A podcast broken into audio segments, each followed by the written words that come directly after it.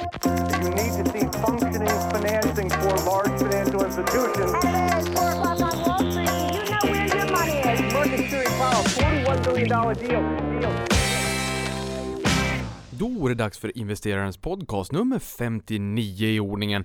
Det har ju varit en ganska intressant vecka, börsen är ner lite grann, vi har ju börjat maj månad, men sen var det ju också någonting riktigt spännande som hände i helgen, i lördags. Då gick ju Warren Buffetts eh, Berkshire Hathaways årsstämma av stapeln i Omaha, Nebraska. Där var jag 2015 på 50-årsjubileumet. Jag är ju tidsoptimist av mig, vilket gör att jag också inte, inte riktigt insåg att det var 500 mil i princip mellan väst och östkust. Vi skulle till östkusten på en investerarresa som jag hade dragit ihop med unga aktiesparare. Sen stannade vi i Omaha då på den här stämman. Det var fantastiskt spännande och kul. Och sen året efter tror jag att det var, då började man ju livesända det här. Så då är det jag och många med mig, kanske du också som har sett det här eh, på eh, streamen då. Yahoo Finance har ju haft eh, exklusivitet på den här streamen de senaste åren. Eh, så det här var ju riktigt spännande. Det var ju en eh, fem, sex timmar kanske där någonstans Ehm, av eh, frågor och eh, Warren Buffett och Charlie Munger är ju lika pigga och virala eh, som alltid. Ehm, det är mycket cola-drickande på scenen, det är mycket pralin och kexätande. Ehm, min respektive tyckte att jaha, nu har de börjat dricka light-cola, de har börjat tänka på figuren. Men det är ju Buffett, han drack ju Cherry Coke och sen så drack ju Munger då faktiskt light. så att man har blivit lite mer nyttig på, på äldre dagar. Och det var ju, tycker jag, ganska, ganska spännande liksom, stämma den här. Nu, nu kanske det inte är liksom den formella stämman riktigt de flesta tittar på, utan det är ju utfrågningen eller frågestunden då som är några timmar där, eh, där man får ställa frågor på, på plats till Charlie och Buffett, eh, som är kanske det, det allra mest intressanta. Det är ju människor över hela världen som åker till det här som man brukar då kalla för the Woodstock for Capitalists, just för att få lite mera mm, eh, kött på benen, li, li, dra lite lärdom och få kloka tips och råd för de här personerna som har varit i marknaden under väldigt lång tid. För eh, Berkshire Hathaway, ja, den, den resan eh, började ju Buffett med 1965 eh, och har ju bjudit på strax under 2,5 miljon procent sedan dess eh, jämfört med S&P 500 då 15 500. Och det är den skillnaden man får om man avkastar 20,9% tror jag att det var nu senast under den här perioden i snitt och kagger Compounded Annual Growth Rate, CAGR brukar det stå förkortat, eh, kontra eh, börsen som har gett ungefär hälften. Eh, så det blir ju en enorm skillnad eh, över tid. Men innan det, innan vi går in och pratar lite mer om det, så kan vi väl också säga att Trumps Twitter-tumme gick varm. Han twittrade här i helgen också och klagade lite grann på eh, handelskonflikten, eller egentligen handelsdiskussionen tillsammans med Kina och tycker väl kanske att det går lite för sakta där och Trump är ju lite grann som en osäkrad handgranat och han kan ju liksom eh, komma med egentligen vad som, när som. Eh, och ibland har vi också sett att Vita huset har gått ut och dementerat det han har sagt. Eh, men den här handelskonflikten har vi ju bråkat, stött och blött med sedan i somras i fjol mer eller mindre. Eh, och vi trodde väl kanske att man var ganska nära en lösning här och sen så kom man ju Trump då ut och sa att eh, om det inte är så att man närmar sig varandra då eh, kommer han att höja tarifferna från 10 till 25 procent på 200 miljarder dollar motsvarande värde. Och att det också finns 325 miljarder dollar som inte uppbär tariffer i dagsläget som, som man då skulle kunna eh, sätta tariffer på då helt enkelt. Och deadline för det här är ju på fredag. Jag menar det är klart att eh, om man då förra veckan trodde att det här var ganska nära en lösning och sen så åker man på den här kallduschen, då är det klart att då måste man ju diskontera in det här eh, i börsen och då ser vi ju också ett lite mera risk-off sentiment. Börserna föll ganska ordentligt, det var rätt stora fall i Asien. Eh, I Sverige så var vi nere i minus 2,60 som mest, så det är en stor rörelse i, i eh, 2019 räknat. Vi har ju varit lite bortskämda med att det har varit ganska stadigt uppåt. Eh, men vi, vi avslutade, stängde dagen bra mycket bättre än minus 2,6% där vi var nere och harvade. Och sen i USA då, då var det ju en liten, ett sentimentsomslag där framåt kvällskvisten. Ehm, och de här lägena, tidigare har det väl varit ganska, ganska bra lägen kanske att köpa just det här grollet. För det är ju lite grann av Trumps taktik. Sen kan ju allting hända, man ska ju också ha med i åtanke att det finns ju en viss risk. Jag menar på 30-talet med Smooth and Hawley så såg vi världshandeln sjunka i, i runda slängar 70-75%. Nu tror jag väl att sannolikheten för att det skulle ske i, i, i modern tid är väldigt, väldigt liten. Dels så är global handel mycket större idag Eh, men sen är det ju också så att ehm, vi har väldigt mycket insatsvaror så att jag menar alla produkterna och tjänsterna som vi tillverkar alldeles oavsett vilket land vi än tillverkar dem är vi väldigt beroende av insatsvaror från utlandet eller kanske arbetskraft från utlandet. Ehm, så att vi, vi, är lite mer globalt sammanflätade idag så att jag Eh, har väl väldigt svårt att säga att vi skulle få en världshandel som kollapsar i, i den eh, magnituden. Eh, men det är klart att det skulle påverka och marknaden vart ju lite orolig också för vad betyder det här för den globala konjunkturen? Ehm, och sen så uppmärksammade jag också att Trump sa att en del av förklaringen till att USA tuffar på ganska bra är att man har de här tarifferna som, som ehm, slantar på lite grann för USA och det tycker jag väl kanske det blir liksom lite tekniskt, lite, lite konstlat, så att jag hoppas att det, det bara var så han skrev. Eh, men igår så såg vi att småbolagen glänste faktiskt i relativa termer, för tittar man på Stockholmsbörsen och alla bolag, så att vi, vi kan ju dela upp det i large, mid och small cap, Ehm, och 87% av large cap-bolagen när jag tittade var ner. Ehm, eh, 66%, eh, 72% av mid cap och 66% av small cap. Så att eh, small cap klarade sig betydligt mycket bättre än eh, sina eh, stora motsvarigheter då på large cap. Um, och sen kan man väl också säga att Dow Jones är väl det indexet i USA som brukar påverkas allra mest av just handelskonflikten. Eh, och det beror lite grann på att det är 30 blue chip-bolag i Dow Jones som är stora, anrika bolag med, med en rätt stor del av sin försäljning runt om i världen och många av de här bolagen är exponerade mot Kina. Vilket också innebär att när Kina får det jobbigt, eller när det blir jobbigt och blåser upp liksom lite oro, lite eksem i handelskonflikten, då brukar man kunna se att Dow Jones ändå tar lite stryk där. Jo, och anledningen, eller de bolagen som har en, ändå en viss exponering, skulle exempelvis kunna vara McDonalds, Apple, Nike, Caterpillar, Boeing och den typen av bolag. Så det är klart att om, om det blir lite jobbigt i Kina, då blir det jobbigt för de här också.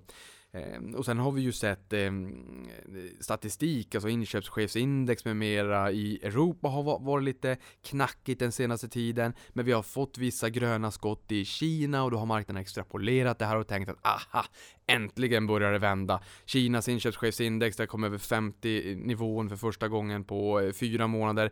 Eh, det brukar indikera tillväxt, då blir man ju lite optimistisk. Samtidigt som börsen har stigit mycket i år, men det är ju en rebound på förra årets nedgång. Men det har stigit ganska mycket, eh, ganska snabbt, eller återhämtat sig ganska snabbt får man väl snarare säga. Rapportsäsongen har ju också stöttat den återhämtningen. Men är det så att vi skulle få en eskalering av handelskonflikten, då skulle det ju vara netto negativt. Eh, sen är ju frågan här också då om det nu är så att Kina skulle ställa in sin delegation som skulle till USA då eh, för att eh, försöka fortskrida eh, samtalen i handelskonflikten och nu förstod jag här igår kväll att det kom information om att kineserna eh, inte ställer in den här delegationen. Men eh, som jag förstod det så verkade det som att den blir lite mindre än vad den tidigare var. Så att en viss effekt har det här faktiskt fått ju. Eh, åt det negativa hållet får man väl säga. Men i och med den här rörelsen, jag såg också att vissa på Twitter tyckte att det här var lite jobbigt. Jag vill också påminna om att vi är tillbaka på den nivån på börsen vi var i ungefär mitten på april. Eh, och sen så har vi nu i talande stund så är vi ner ungefär en halv procentenhet på börsen. Så att det, det är, sätter man det i kontext så, så är det väl ingen, ingen större fara på taket får man väl säga. Eh, men eh, Berkshire Hathaway då, stämman där. Eh, vill man se den i efterhand så finns det ju på Yahoo Finance att man kan se livesändningen då i efterhand. Då blir det ju inte live längre, men det är ändå ganska roligt att se det. Man behöver inte se alla timmar, men man kan ju se lite eh, av frågorna i alla fall. Det, det är bra frågor och det är eh, kloka svar helt enkelt. Eh, Charlie Munger som vanligt sitter ju bredvid Buffett och han drar ju sina härliga one-liners och fyller i lite här och var. Jag brukar ofta riva ner ett och annat skratt bland publiken också och eh, så även den här gången då. Eh, och en grej han sa det var ju att han feel like a horse's ass for not identifying Google, eller moderbolaget Alphabet tidigare då. då han tyckte att han, de fick ett frikort när det kom till Amazon för att Eh, Jeff Bezos är lite grann av en miracle man, men, eh, men Google, det där förbannade de sig själv lite grann eh, för att de inte identifierade Google tidigare.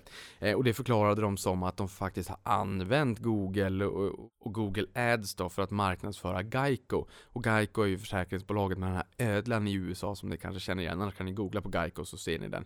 Eh, ni känner nog inte igen den från Sverige, men ni kanske känner igen den från amerikansk media eller kanske om ni har varit över i, i staterna. Det är ju eh, Buffetts eh, försäkringsbolag då i, eh, i Berkshire Hathaway helt enkelt. Eh, så där tyckte de att vi har ju sett det här tidigare, vi har ju använt Google, vi har ju sett vilken effekt det har fått och vilken, vilken bra eh, liksom, eh, ROI man fick på, på marknadsföringsinsatserna man gjorde. Så varför köpte vi inte aktien? Det gick ju uppenbarligen bra för Google. Och det här tycker jag ändå visar någonstans att det finns en mänsklighet även i de här två herrarna. Inte så att de inte har visat på det tidigare, men man kanske liksom har satt dem på väldigt eh, höga hästar och liksom högt upp på piedestalen, som sig bör. De har ett helt fenomenalt track record. Men det visar ju liksom att man, man, kan inte hitta alla raketer, det är helt omöjligt. Men också att det kanske är rimligt att ta på sig de finansiella glasögonen och se världen för den börsnoterade värld det faktiskt är. Man behöver ju liksom inte byta ut hela sin verklighet och bara gå runt med ekonomiska glasögon och bara vara en vandrande miniräknare. Då kanske du blir ganska tråkig att umgås med. Men, men för dig själv så kan du väl ändå liksom tänka lite grann som vilka produkter och tjänster använder jag i min vardag, kanske privat eller kanske på jobbet. Ehm, och vilka trender finns det? Du kanske har vänner i andra branscher? Fråga runt där. Vad finns det för bolag som riktar in sig business to business i deras branscher? Eh, jag tror att man kanske inte bara har vänner i en enda bransch. Eh, och man har ju en edge på något sätt för att man har lite grann ett informationsövertag eh, i den branschen, nischen, gebitet, skrået man jobbar och verkar i. Så försök använda vänner och bekanta som någon form av nätverk för att få liksom lite inspiration kring vad som händer där ute. För man kommer aldrig kunna hålla koll på allting. Det, det, har vi ju det har vi fått förståelse för här när vi lyssnade på, på Buffett och Munger. Någonting annat som var intressant, de har ju köpt på sig lite Amazon. Nu var man ju tydliga med att det inte var Buffett och Munger utan Ted och Todd. Ehm, de som en dag kommer att ta över successionsordningen i Berkshire Hathaway den dagen de här herrarna inte längre är med oss. Um, och där fick vi ändå en diskussion lite grann kring vad är value investing för någonting? För många som tänker på value investing så är det klassiskt Ehm, ett price to book under 1, det vill säga att man får varje bokförd krona till mindre än en bokförd krona, det vill säga att man kanske köper ehm, SCB under finanskrisen, då handlar man till 0,6 gånger bok. Då kanske man också kunde fundera på vad är 0,6 gånger bok egentligen? Kan komma kanske en någon jättedålig nyhet imorgon här under brinnande finanskris där man skriver ner, man gör en avskrivning, en ordentlig nedskrivning. Så det här är ju en stor osäkerhetsfaktor såklart. Men klassiskt sett kan man köpa en krona billigare än en bokförd krona. Sen gäller det ju att fråga sig också, vad är den där bokförda kronan? Eh, kan jag, eh, är det liksom eh, Eh, fabriker, maskiner jag kan sälja till någon annan väldigt enkelt om det går väldigt dåligt för bolaget? Eller är det någon liksom eh, evighetsmaskin eller, eller eh, tidsmaskin som man kan resa bakåt i tiden? Ja, det är nog ingen annan som kommer vilja köpa den där maskinen för det är nog ingen som kommer tro på att den fungerar. Så det är klart att man, man är ju, man måste ändå kika lite grann på vad är de här tillgångarna för någonting? Men klassiskt sett, price to book under ett, ett P tal under en viss nivå eh, och sen, ja, kanske under 15 då säger vi, eller under 10 var kanske riktigt riktigt billigt. Eh, kan vara i alla fall. Och sen så har vi en, en eh, hög direktavkastning. Det brukar appellera värdeinvesterare.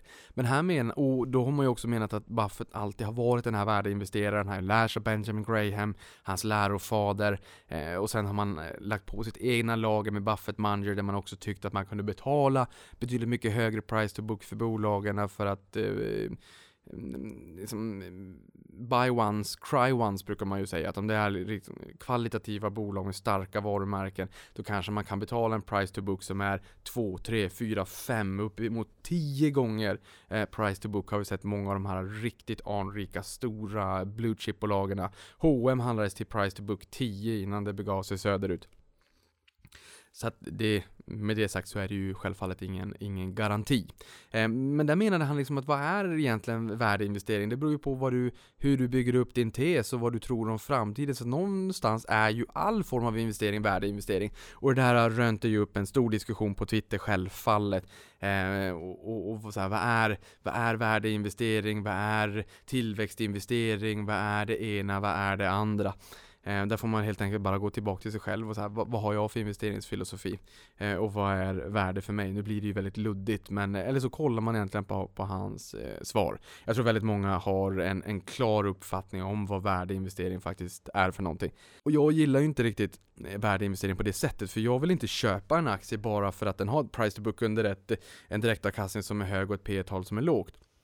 Jag vill hellre köpa bolag som rider på en megatrend eller strukturell tillväxt och kanske har ägare av kött och blod, både en VD med pilotskolan och, och en stark ägarbild och framtiden för sig eh, och kan betala kanske lite mer för det idag för jag kommer ligga på köpsidan i många årtionden och ingen kommer komma ihåg värderingen jag betalade idag eh, för det. Eh, och det blir ju liksom ett snitt att gav av det där för alla köp jag gör i framtiden. Ehm, så att, ja, det där var någonting som rönte upp lite diskussion i alla fall. Någonting annat som han också fick en fråga kring, det är just det här med att förvalta andras pengar, vilket han också gjorde i sin ungdom. Men han menade att jag inte är orolig eh, eh, för hur jag själv kommer eh, performa så att säga, utan jag är mer orolig över andras perception, inte minst i sämre tider, och hur synkade man är. Och det kan jag också känna när man pratar enskilda bolag, vilket jag sällan gör, utan gärna vill dra mitt strå till stacken för att du som lyssnar på det här ska få hitta de egna nycklarna för att hitta dina egna guldkorn i portföljen. Det är lätt att, att kopiera någons portfölj men det är svårt att kopiera någons conviction, speciellt när det blåser snålblåst på börsen. Då är det bättre att hitta de här aktierna i portföljen själv helt enkelt. Och jag tycker att det ligger väldigt, väldigt mycket i det där. Inte minst med, det, med den tanken som fondförvaltare, man vill gärna köpa liksom när börsen har gått ner jättemycket. Men trycker alla på säljknappen, ja men då har du ju utflöden, sen måste du börja skala innehav. Så att jag tror också det där att ehm, just att man förvaltar man andras pengar så blir man lite mer orolig över de andra människornas perception. Ehm, det räckte med igår när, det, när börsen föll 2,6% som mest för att folk tycker att ja, men nu är det jobbigt, nu är det inte roligt längre. Eh, vad är det då inte när börsen föll 17,9% i fjol och alla trodde det skulle komma en börskrasch? Eller eh, 28% ner från toppen 15 till Brexitdagen 27 juni 16 när börsen öppnade i Sverige då efter Brexit. Eh, det är då man vill vara där och köpa men om alla inte är med liksom på samma våglängd då blir det ganska jobbigt. Um, så det är nog väl värt att uh, komma ihåg det. Det kanske är en och annan där ute som också förvaltar uh, kapital till uh, vänner, familj, mor och farföräldrar etc. Um, ehm, så att försöka tänka lite grann på det, att man, man bör få med allas perception på samma bana. Ehm, jag har sagt det förut, Peter Lynch, Fidelity Magellan, 29% om året i 13 år, världsklass, förmodligen en av de absolut bästa fondförvaltarna historiskt 10 000 kronor investerat från de 13 åren gav väl en 280 000 på slutet. Eh, men de flesta personerna förlorade pengar eh, eftersom att man, man liksom försöker hoppa runt. Eh, sen har vi också bolag eh, och börsvärdena. Det är inget bolag just nu som har ett marknadsvärde på 1 trillion dollars. Det är en liten sån där eh, intressant kuriosa, en liten notering bara. Eh, Microsoft leder med 980 miljarder dollar följt av Apple på 956 och Amazon på 955. Eh, och tala om Amazon där så har ju Berkshire Hathaway köpt in sig. Det blev ju en snackis och det är många som funderade lite grann eh, kring eh, om man eh, liksom urgröper det här med, med value investing då. Eh, han gav ju en förklaring men samtidigt så är det ju som sagt inte Buffett själv som tog beslutet om att investera i Amazon. Inte officiellt i alla fall. Han har ju sagt att han har förbannat sig själv många gånger för att, för att han missat det här. Så att det kan ju också vara enkelt att någon annan inom bolaget tog beslutet så behöver inte han eh, göra det helt enkelt. Ehm, och på tal om Amazon, ehm, vi såg Alphabet och deras rapport som kom här för eh, Q1 så eh, bjöds det på det största kursfallet sedan 2012. Marknaden skalade bort 60 miljarder på börsvärdet och förutom Facebook och Google så har faktiskt Amazon seglat upp som en väldigt värdig konkurrent på reklamsidan. Eh, och där är det många som tycker att hmm, vad är det som händer nu? Man går produktsök i USA, då går man till Amazon. Eh, Google har ju sin, eh, när man googlar på en produkt så, så får man upp som förslagen högst upp i sökmotorn. Eh, och då får ju självfallet Google en kickback där också. Men eh, det är fler och fler som går över eh, mot eh, Amazon på produktsök. I Sverige har vi Price Runner, Prisjakt. Eh, I USA är det primärt eh, Amazon. Eh, och där har man börjat kapitalisera på eh, reklamen eller annonsmöjligheterna så att säga. Eh, det kanske inte finns jättemycket konkurrens men man har ändå seglat upp och blivit en, en nagel i ögat på de här två andra bolagen vilket jag tycker är lite spännande. Sen har vi Beyond Meat mycket snack om Beyond Meat den senaste tiden. Exploderade 190% på eh, introduktionsdagen som mest. Jag har käkat burgaren. Jag säger bara wow! Den smakade hur bra som helst. Frågan är om jag kommer att substituera vanliga hamburgare mot en Beyond Burger som är som baserad på ärtprotein. Svaret är förmodligen nej. Eh, för att jag ändå uppskattar en vanlig burgare men samtidigt så tror jag att väldigt många kommer att liksom kunna äta den här burgaren. Det är inte så att man tycker att det är lite tråkigt, jo men jag är ju ändå vegetarian eller vegan eller flexitarian eller vad det kan tänkas vara. Jag äter den ändå, liksom den smakar hmm, sådär men ja, ja det, det är liksom No pain no gain. Eh, men så är det inte för att den där smakade riktigt, riktigt bra. Den finns lite överallt. Jag käkade den på Phil's Burger på Birger De var tydligen först i eh, Skandinavien med att få servera burgaren. Någon annan på Twitter sa att jo men den där finns på Scandic också så den finns ju på lite olika ställen. Eh, Phil's lever förmodligen på gamla meriter om man säger att man var först. Eh, det är nog ingen eh, konsument som bryr sig om vem som var först utan man bryr sig snarare om vart den finns om det är så att man vill prova den. Eh, så den finns på lite olika ställen då. Eh, och intressant här det är ju att eh, man inte riktigt bara adresserar vegetarianer och veganer utan man eh, tittar snarare på den globala köttmarknaden som är värd 1500 miljarder dollar.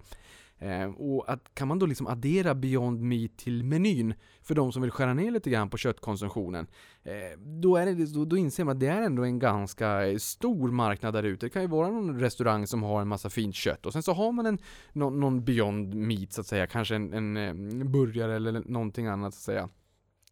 Eh, jag lyssnade på en amerikansk podd som tyckte att en av utmaningarna det är nog förmodligen försörjningskedjan. Eh, om det så man ska skala upp väldigt mycket här eh, och kunna leverera om, om efterfrågan ökar drastiskt. Eh, då måste man kunna liksom försvara en multipel om PS, alltså price to sales på 40 gånger. Bolaget går inte med vinst eh, och jag sa det i förra avsnittet att 80% av bolagen som kom in på amerikanska börsen i fjol inte gick med vinst. Eh, den siffran låg på 81% år 2000. Ehm, de bolagen som i mångt och mycket suddar det här lite grann, suddar ut eller grusar utsikterna, det är ju techbolagen, för där var det 17% av bolagen som gick med, med vinst som kom in i fjol, vilket är en eh, låg siffra helt enkelt.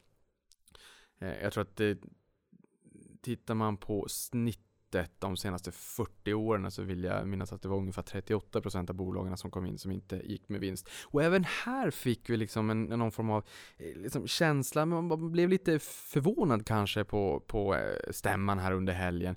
Där Buffett också menade och pratade om att alla bolag kanske inte behöver gå med vinst. Så det känns som att man har tagit ett jätteleap forward flera årtionden eh, fram till dagens förutsättningar och han menade liksom att vi letade och analyserade aktier baserat på de förutsättningar vi hade då för ett antal årtionden sedan. Eh, men nu ser världen lite annorlunda ut och eh, kanske som Alan Greenspan sa att it's a new economy och lite grann så är det ju det i termer av att du kan få en världsmarknad väldigt fort. Vi har internet och allting blir väldigt globalt väldigt fort. Men samtidigt så kanske bolagen måste ha en gameplan åtminstone för hur man ska gå med vinst i, i slutändan. För det, någon gång så måste man ju bli lönsamma. Och där har ju exempelvis Uber då sagt att det, vi kanske aldrig blir lönsamma. Så det, det, är ju någonting värt att ha, ha med sig. Någonting annat nu som kommer på torsdag, det är grafuppdatering på fonder hos oss på Avanza. David, min kollega, har ordnat med ett flertal förbättringar som vi har fått in önskemål på.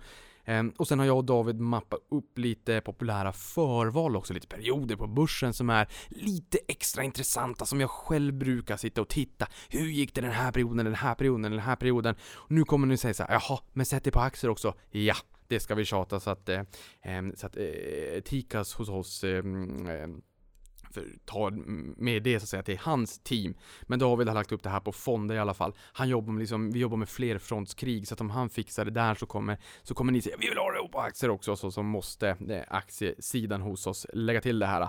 Eh, och allting som David lägger upp, han har liksom eh, en hashtag på Twitter som heter Avanza Twitterleaks. Eh, och där var han mer aktiv förut. Jag försöker få honom lite mer aktiv där fortsatt. Och där brukar vi läcka lite spännande nyheter och sånt där som är på väg att komma ut. Men eh, de här populära förvalen, och du kan ju liksom som lyssnar på det här kanske tycka att ja men det här borde ju vara med. Då kastar du dig på mejlen kontaktinvesteraren.com eller på investeraren på eh, Twitter eller investeraren podcast på Facebook. Ehm, där jag har lagt upp en liten sida för att eh, kunna nå ut till er då som, som eh, kanske inte vill använda mail eller Twitter. Ehm, för ni kanske vill ha någon annan period än de vi har. Eh, eurokrisen är ett sånt exempel. Den började någonstans eh, 2009, slutet på 2009. Eh, vi hade PIGS-länderna, Portugal, Irland, Irland, Italien, Grekland, Spanien, som sen vart gipsländer för att man insåg att PIGS betyder grisar på, på engelska, det var inte så bra. Eh, men när slutade den då? Var det någonstans liksom, eh, Mario Draghi sa att we, we will do whatever it takes. Eh, och där fick man liksom ett startskott på en liksom förbättringsresa i Europa. Men, men den var lite luddig liksom att veta datumen på sådär.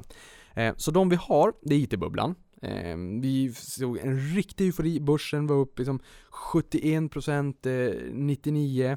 Eh, och där var det liksom inga eh, tråkiga miner från egentligen första januari 99 till 7 mars 2000 när börsen vände och när IT-eufori blev börs, eh, IT-krasch så steg börsen 112%. Eh, det kan man tala om eufori. Det är en sån ett förval. Så vill du titta på en fond exempelvis och så vill du se hur gick det under eh, IT-bubblan.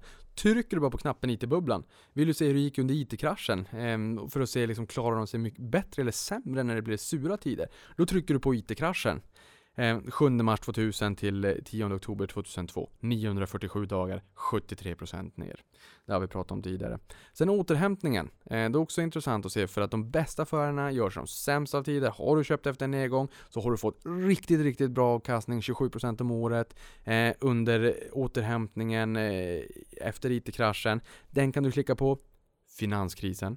473 dagar, 58% ner. Klicka på den om du är nyfiken på hur det gick då oljekrisen.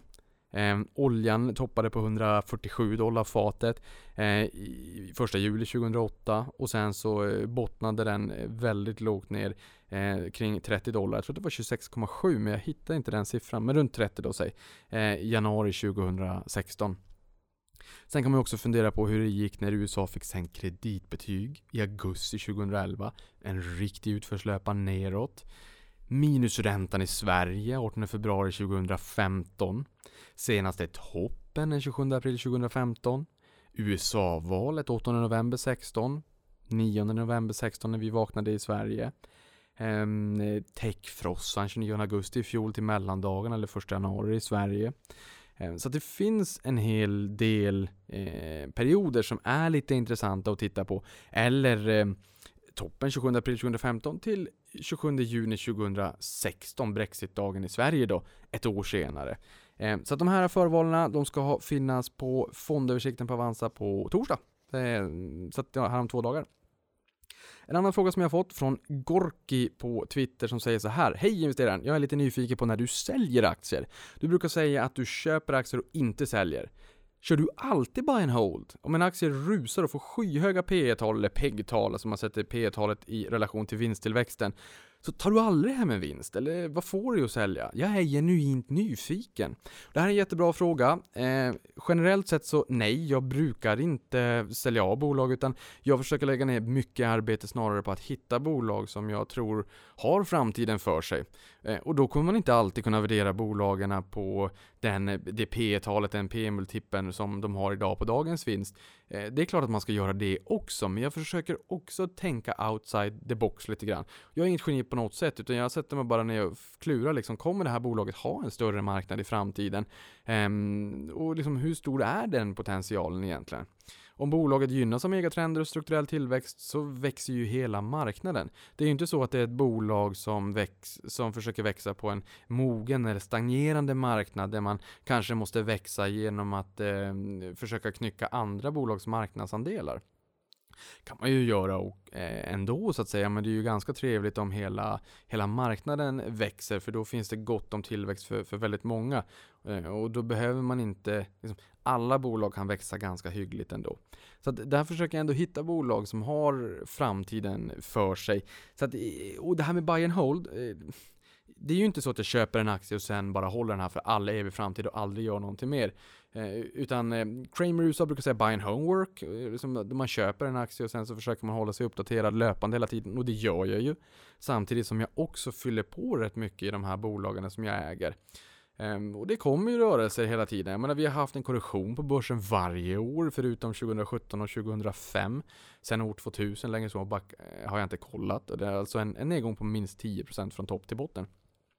Det är väl klart att där kan man ju också eh, fylla på i de här bolagen eh, som, som man vill äga lite långsiktigt. Så att jag, jag håller ju på, jag, jag brukar säga att jag tajmar inte marknaden, men jag brukar försöka tajma lite tilläggsköp i de bolagen jag äger, om det är så att börsen surnar till lite grann.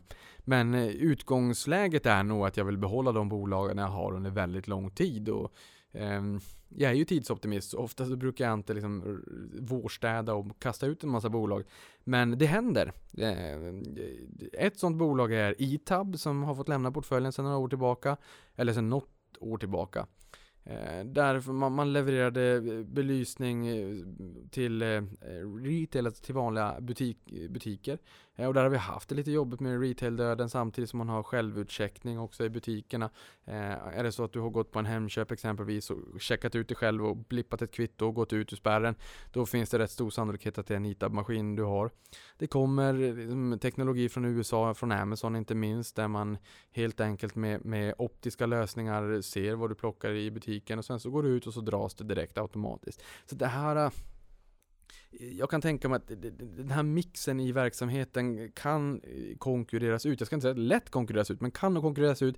Den har fått, eh, fått lämna portföljen. Betsson har jag ägt under många år. Där kan jag tycka att det är liksom en, en mani kring all reklam just nu och det, det, finns nog många bolag som kanske är bättre än spelbolagen som gör mer nytta för världen, för planeten, eh, än spelbolagen. Alltså att Betsson har också fått lämna Um, det kanske är så att jag har lite SEB från tiden när jag jobbade på SEB. Kanske man också ska lämna, låta den lämna portföljen.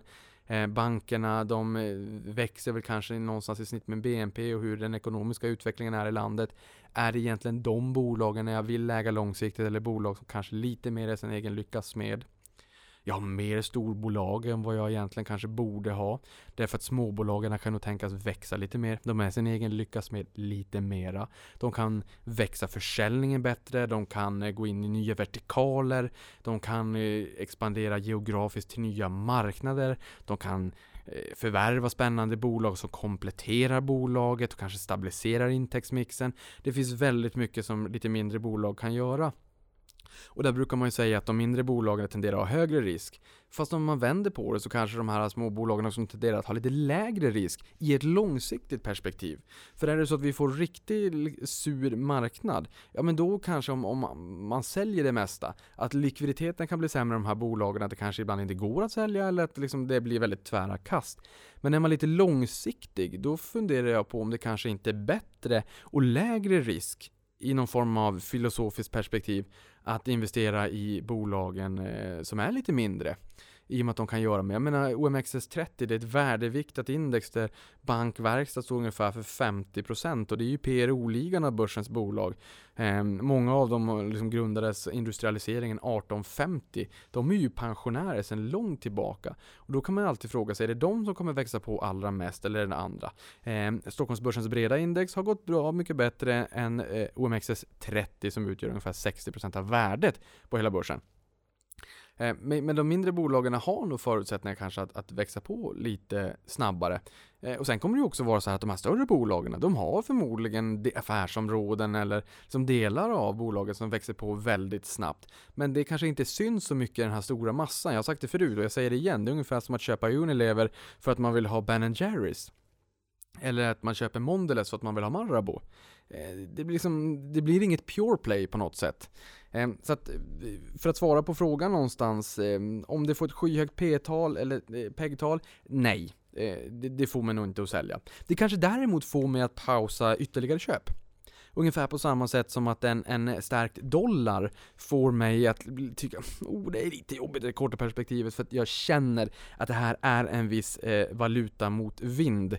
Eh, så att även om jag tycker att valutan är ett nollsummespel i det långsiktiga perspektivet, eh, så i ett kortsiktigt perspektiv kanske det inte är jätteroligt att handla utländska aktier när, eh, när kronan har blivit väldigt svag mot väldigt många valutor. Så att nej, det får mig nog inte att, eh, att sälja, men det får mig nog att vila på hanen lite grann och kolla på vilka andra bolag jag har i eh, portföljen. Och sen är det ju också så att om ett av, bo ett av bolagen har gått väldigt bra, eh, då kommer det ju förmodligen vara så att den också har en lite större vikt i portföljen än, än vissa andra innehav. Och då kanske det också är logiskt att fylla på lite grann i de andra innehaven också för att bibehålla en någorlunda hygglig eh, viktning. Då kan man tycka, jaha, men, men cut your losses short and let your profits run Niklas, vad händer med det? Ja, och det är inte mitt citat. Men, men där kan man någonstans säga att alla aktierna jag har i portföljen är ju vinnare in my mind, för alla har ju Eh, passerat nålsögat för vilka bolag jag vill ha i portföljen långsiktigt. Och det kommer att vara eh, det, det, det, kommer att vara växelvis. På samma sätt som att stora och småbolag väx, drar växelvis på börsen, ibland är de små heta, ibland är de stora heta. Så kommer det vara vissa bolag i portföljen som är heta. Ibland går ett jättebra, ibland går ett annat sämre och vice versa. Ehm, så att eh, där tycker jag, eh, nej, eh, nej är det liksom det enkla svaret. Jag säljer inte av den anledningen. Har jag en gång identifierat bolaget, då fortsätter jag att äga det där bolaget. Om det inte är så att storyn och narrativet förändras. För jag investerar, eller vill se mig själv som att jag investerar i bolagen, inte i aktien Ja, det gör jag ju liksom praktiskt. Men, men aktien och prissättningen, den sätts ju av marknaden. Medan jag försöker investera i bolaget och se vad, vad bolaget gör, hur de presterar. Eh, och sen så kommer ju eh, aktien och värderingarna hänga med över tid. Ibland är värderingen för hög och ibland är värderingen för låg. Fråga mig, jag jobbar på Avanza, jag vet. Eh, våran aktie är lite svängig och ibland tycker man att det är dyrt. Eh, jag tycker att det finns en, ett skäl till varför vi ska handlas med en viss premie, men inte för mycket. Eh, och vi har också utmaningar som alla andra bolag. Vi ska öka intäkterna mer än kostnaderna och sådär. Och jag är helt övertygad om att det kommer komma. Så därför har jag väl kanske blivit drillad att se på den här typen av bolag på ett sätt för att man jobbar i den verkligheten i sin vardag.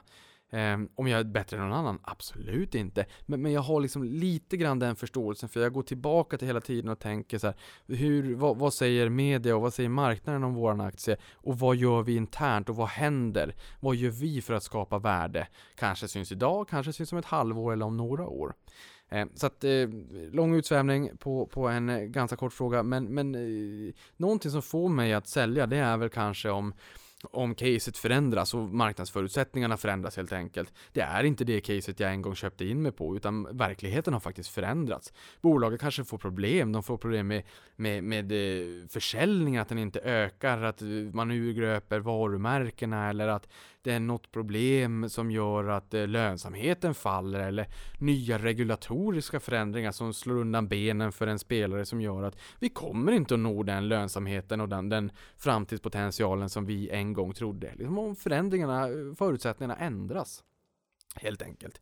Eh, då skulle det nog kunna få mig att sälja. Någonting annat som jag tycker är intressant, det är också hur man ska tänka när det kommer just till konsumentrelaterade aktier. Eh, och där vill jag dela med mig av eh, Morgan Stanley som eh, kommenterade det här lite grann på att det var Barons, en tidning som jag är väldigt nyfiken att prenumerera lite grann på. Jag tror att det är liksom mycket aktiecase på den där. Jag har bara inte kommit till till skotten och jag har svårt att hinna med alla tidningar som jag redan idag läser.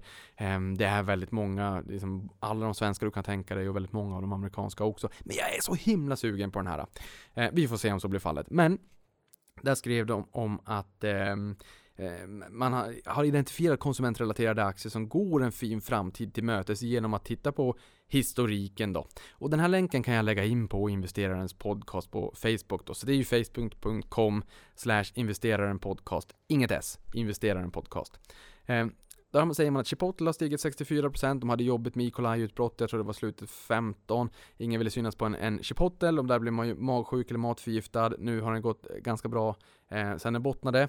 Medan Macy's är ner eh, 22%. De har väl en 700 plus stora varuhus, typ eh, Åhléns, eh, Åhléns slash NK kanske, eh, Åhléns eh, i USA och de har ju blivit ett eh, mobboffer för the, the, the, death of break and mortar, eh, eller retail-döden i, i eh, dagligt tal. Eh, de har också gått riktigt bra sen de bottnade på typ P5. Eh, nu är de ner lite grann. Men eh, det man säger här är att den gemensamma nämnaren bland bolagen vars aktier glädjer aktieägarna är att de uthålligt kan visa en lönsam tillväxt. Och det kanske låter enklare än vad det är. En lönsam tillväxt, det är väl klart att man ska ha en lönsam tillväxt. Vad betyder det? Betyder det till att försäljningen ökar att man, man har en, en positiv marginal så att liksom vinsten ökar på sista raden? Um, eller vad, vad, menar de med det egentligen?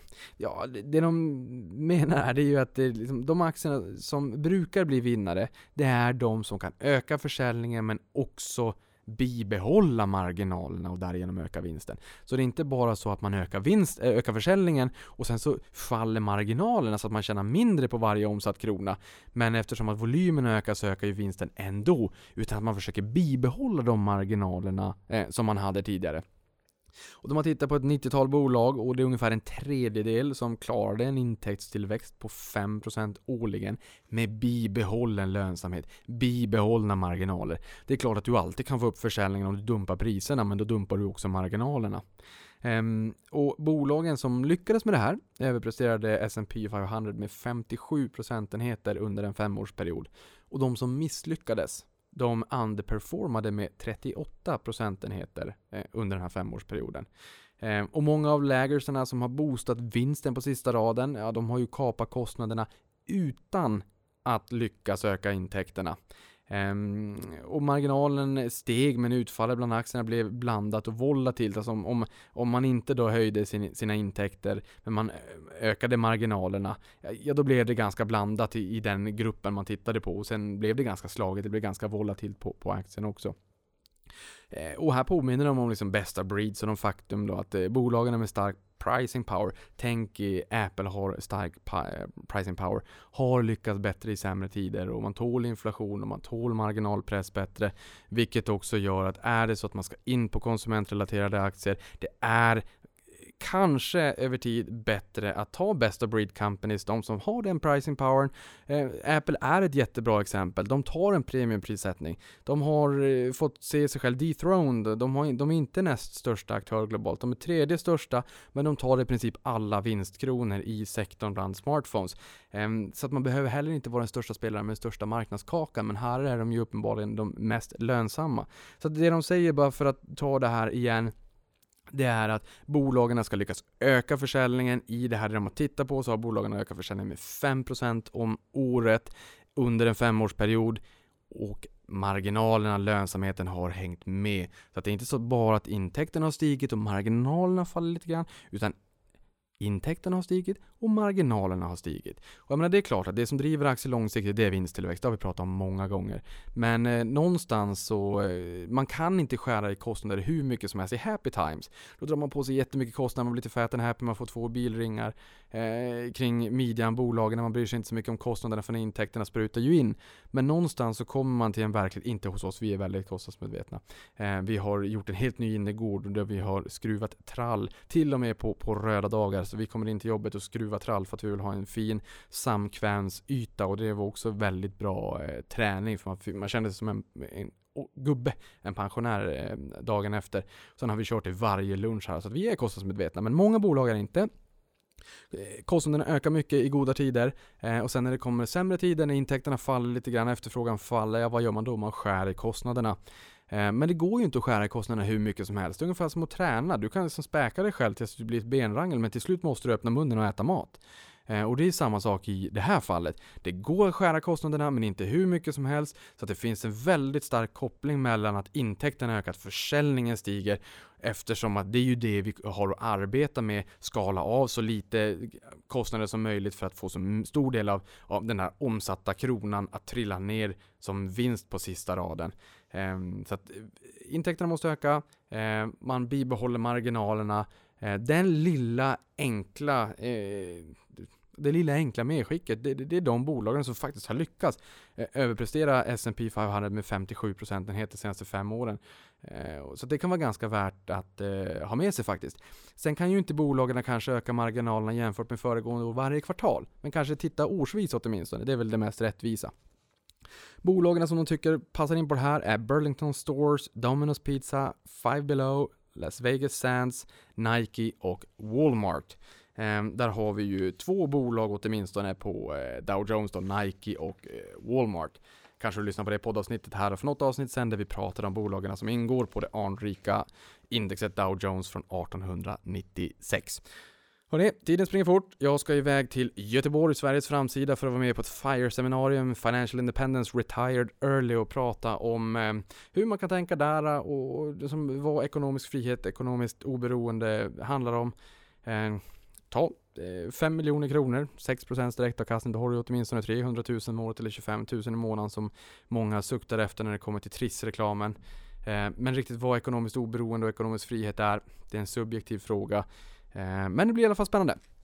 Eh, men dessförinnan så vill jag bjuda på ett nyhetssvep och då kan vi ju säga att eh, Disneys Avengers knäckte 2 miljarder dollar på blott 11 dagar. Liksom, de grossade, omsatte 2 miljarder dollar på 11 dagar. Och det är den snabbaste passeringen av det riktmärket någonsin. Och just nu är Avengers den filmen som genererat näst mest intäkter någonsin efter Avatar, som numera också ägs av Disney, vars uppföljare förväntas nästa år. Vi har ett gäng uppföljare, eh, nummer två där förväntas nästa år och sen kommer snart även Disney Plus och aktien har ju noterat all time high. Eh, här har ju analytikerna funderat lite grann kring vad händer med Disney Plus när streamingtjänsten kommer? Är det så att man inte går och ser Disneys filmer utan man väntar på att det kommer på plattformen Disney Plus? Det återstår ju att se, det här har Disney tänkt på hur man ska göra. Sen har vi spelutvecklaren Activision Blizzard som redovisade en justerad omsättning på 1,3 miljarder dollar för Q1. Eh, väntat var 1,2 miljarder eh, enligt Bloombergs snittprognos, att man kom in lite bättre. Justerat resultat blev också lite bättre och prognoserna för Q2 lite sämre. Men aktien har ju pressats ganska mycket den senaste tiden. Så att den orkade lyfta ändå. Och idag, när du lyssnar på det här kanske, så kommer EA. Så då får vi se vad EA säger och de har ju också eh, spelet Apex Legends som lyckades attrahera, jag tror 10 miljoner spelare på 72 timmar. Jättespännande att se vad de säger om det också. Trenden går ju mot free to play och in-game purchases. Um, så att, eh, um, se lite grann vad de säger ikväll. Under 2018 sen drabbades 49% av 100 stora bolag i Sverige av cyberattacker och bolagen hänger inte med. Aluminiumtillverkaren Norsk Hydro blev ju hackad för en tid sedan, ungefär när vi hade årsstämma. Ehm, så det är inte, ja, för någon månad sedan. Ehm, och har nu vinstvarnat och sagt att kostnaden blev 500 miljoner kronor. Det här måste ha varit kring 19 mars typ. Eh, och hackarna fick ingen lösensumma. Eh, säger man i alla fall, där betalar man ingenting. Men man hade ju downtime och man fick ju automatiserad produktion, fick gå ner till manuellt läge så att det är liksom en halv miljard kronor. Jag tänker mig att det finns en viss eh, betalningsvilja eh, när det kommer till den här typen av ja, cybercrime. Kanske inte business to consumer, då kör jag kanske Windows Essentials, men kanske business to business. Så därför vill jag grotta in mig mer i det här, bjuda in några bolag som kan prata mer om det här. Sen har vi Kopparberg som lanserat två nya produktkategorier, dels gin med smak av jordgubb lime och sen smaksatt alkoholvatten likt Smirnoff. Här kan vi också säga att bolaget har haft det ganska jobbigt i och med att de har nu 60% av, av omsättningen från UK man är preppad på det här. Men det är också så att bolaget har, liksom, det, det, har varit i frysboxen under en längre tid. Vi får se om det här kommer att vara bra. Jag fick en kommentar på Twitter när jag skrev om det här med en som, från, som bor i UK som sa att jag tror att det här är en smashing hit, det är helt rätt. Eh, trenden är jättestark kring det här. Eh, sen hur, vad, vilka återverkningar det får på bolaget, det har vi, liksom, det har vi ingen aning om. Det får vi se i, i efterhand lite grann. Men det är spännande med två nya produktkategorier i alla fall.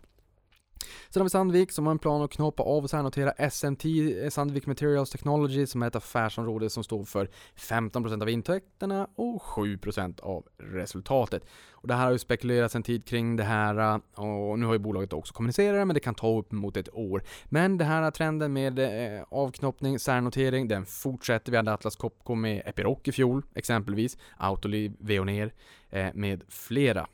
Sen har vi Elon Musk som säger att Tesla inom kort kommer att släppa en försäkringsprodukt och att bolaget kommer att använda data från bilarna för att sätta försäkringspremier. Och då tänker jag mig också, vad händer om det i allt större utsträckning faktiskt är bilproducenterna som startar försäkringsbolag eh, och tittar på hur du kör och sätter en försäkringspremie därefter. Vad händer då med fristående försäkringsbolag som ändå har sakförsäkringar som en, en stor del vid sidan av, av livförsäkringar? Det lär inte gå på en natt, men det är ju åtminstone en fundering man kan ha även om med, med bilflottar, om det ska vara självkörande bilar etc. som ägs av bilproducenterna. Ehm, de kanske timmar ihop med försäkringsbolagen, vad vet jag? Sen sist men inte minst, Amazon kommer ju gå över från 2-day shipping till 1-day shipping för sina Prime-medlemmar. Um, och där kan man också fundera kring hur, vilka återverkningar det här får på logistikbranschen. Um, jag, jag, tror att det finns ju många bolag både inom fastighetsskrot eller fastighetssegmentet men även logistik som gynnas av eh, ett ökat sug från eh, handels, eh, lagerfastigheter, halvautomatiserade, helautomatiserade lagerfastigheterna, en bit ut från storstäder för snabba leveranser men även logistiken, eh, logistiken, transport, inte minst last mile också ut mot kund. Så att det, det är nog ganska intressant att grotta ner sig kring vilka som blir vinnarna och förlorarna på den här trenden. Men trenden mot snabbare leveranser är förmodligen här för att stanna. Och med de orden tänker jag också stanna där och säga att nu beger jag mig till Göteborg och sen så hörs vi lite senare i veckan när vi kör ett avsnitt av The Monthly Back Traders. Tack för mig.